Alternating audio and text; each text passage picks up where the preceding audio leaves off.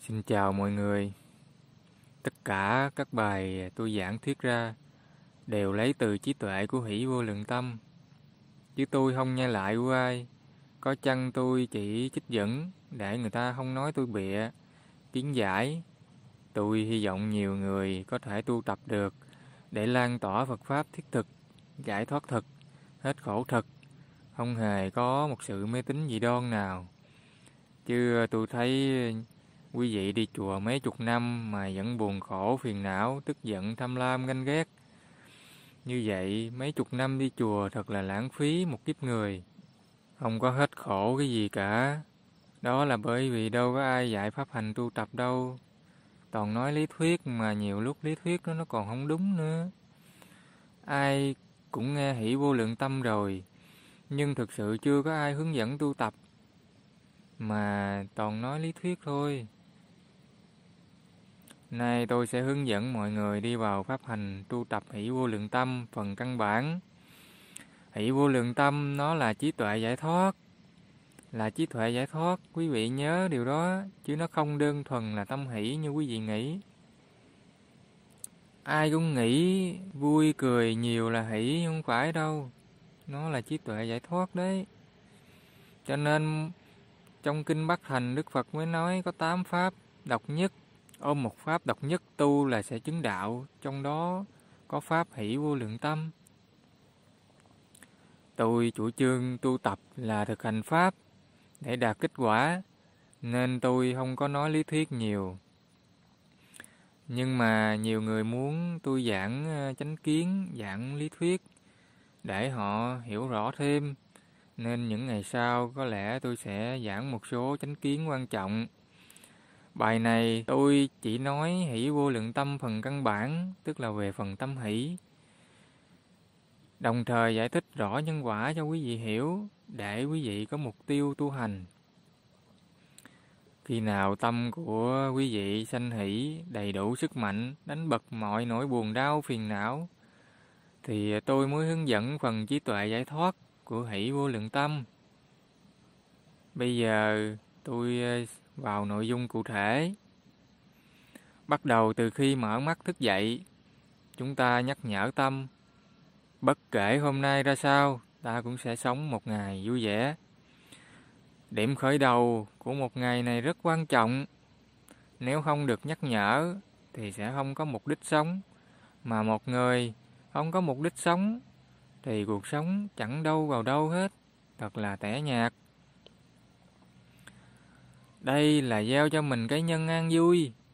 Nhân gì quả nấy, rồi nó sinh ra quả an vui. Tôi tin Phật, tin nhân quả, nên tôi luôn gieo hạt giống an vui, thanh thản như thế mỗi ngày. Đời không có gì ngoài gieo nhân và gặt quả. Quý vị tu theo Phật thì phải luôn nhớ như thế, để gieo nhân cho đúng.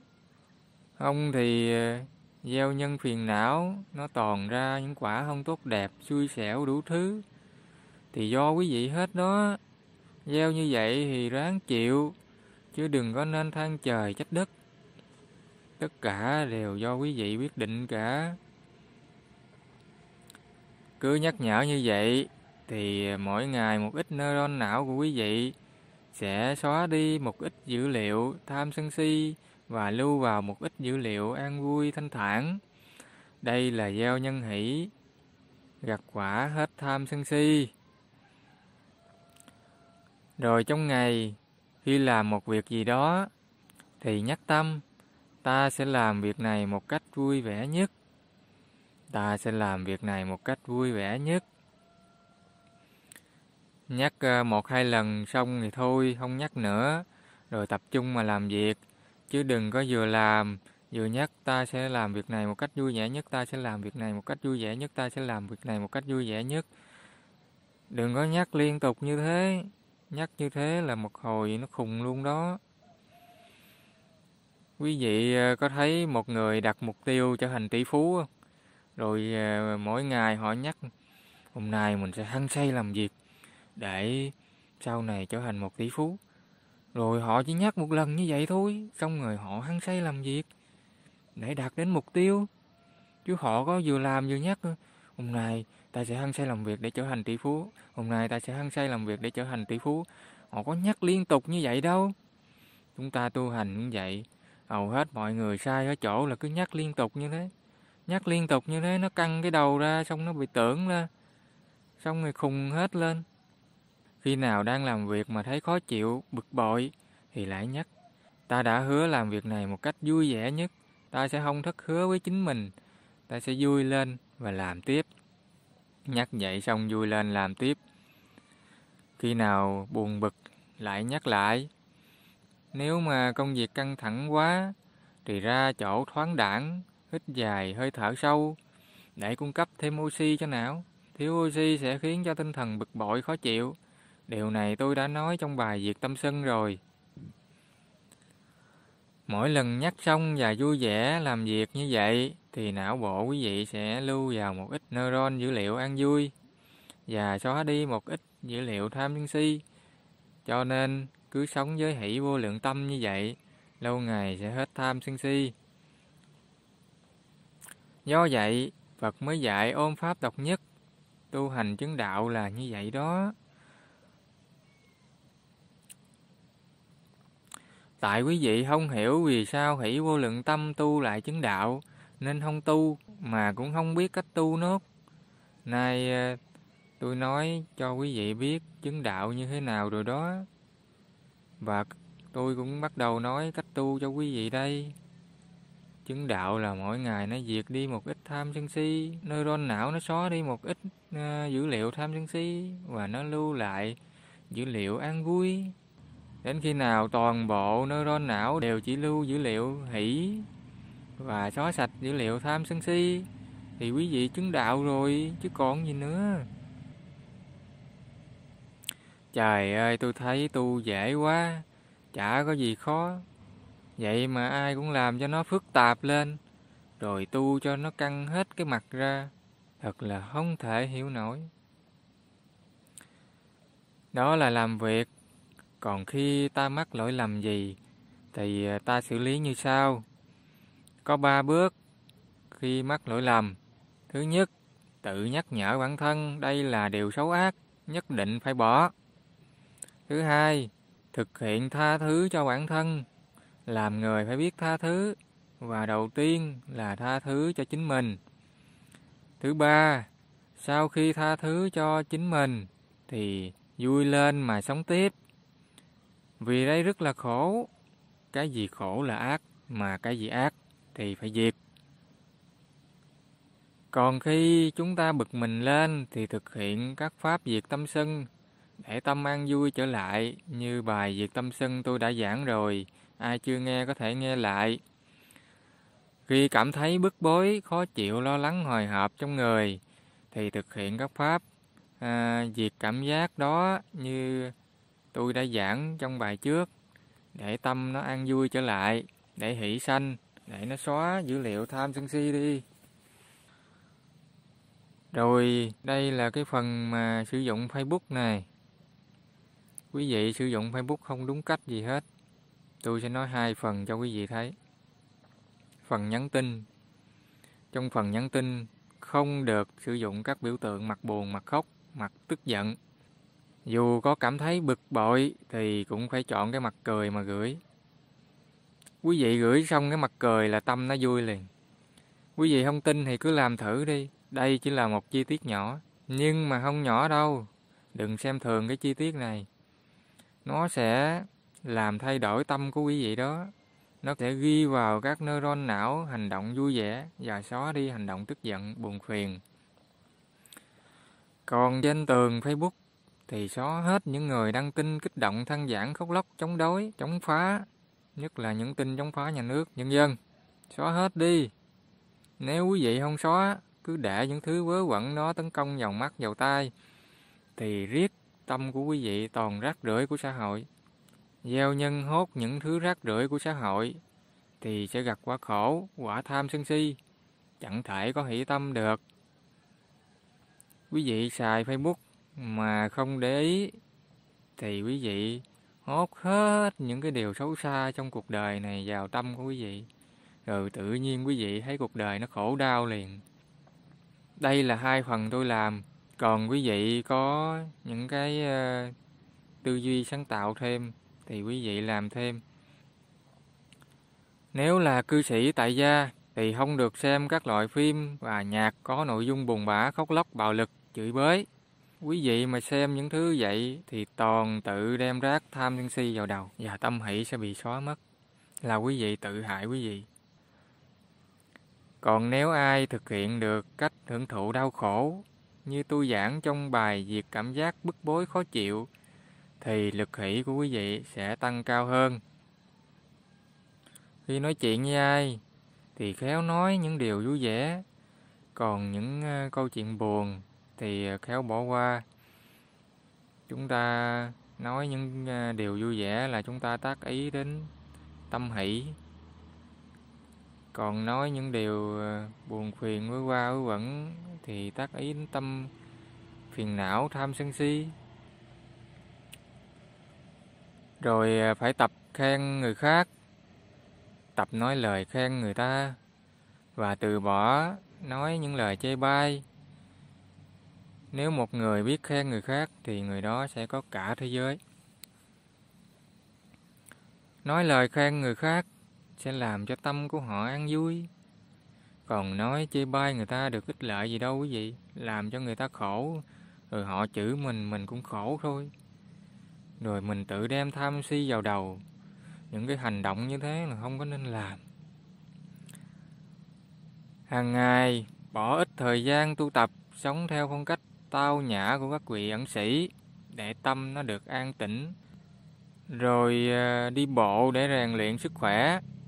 Khỏe thì mới vui được chứ đâu có ai bệnh mà vui được đâu.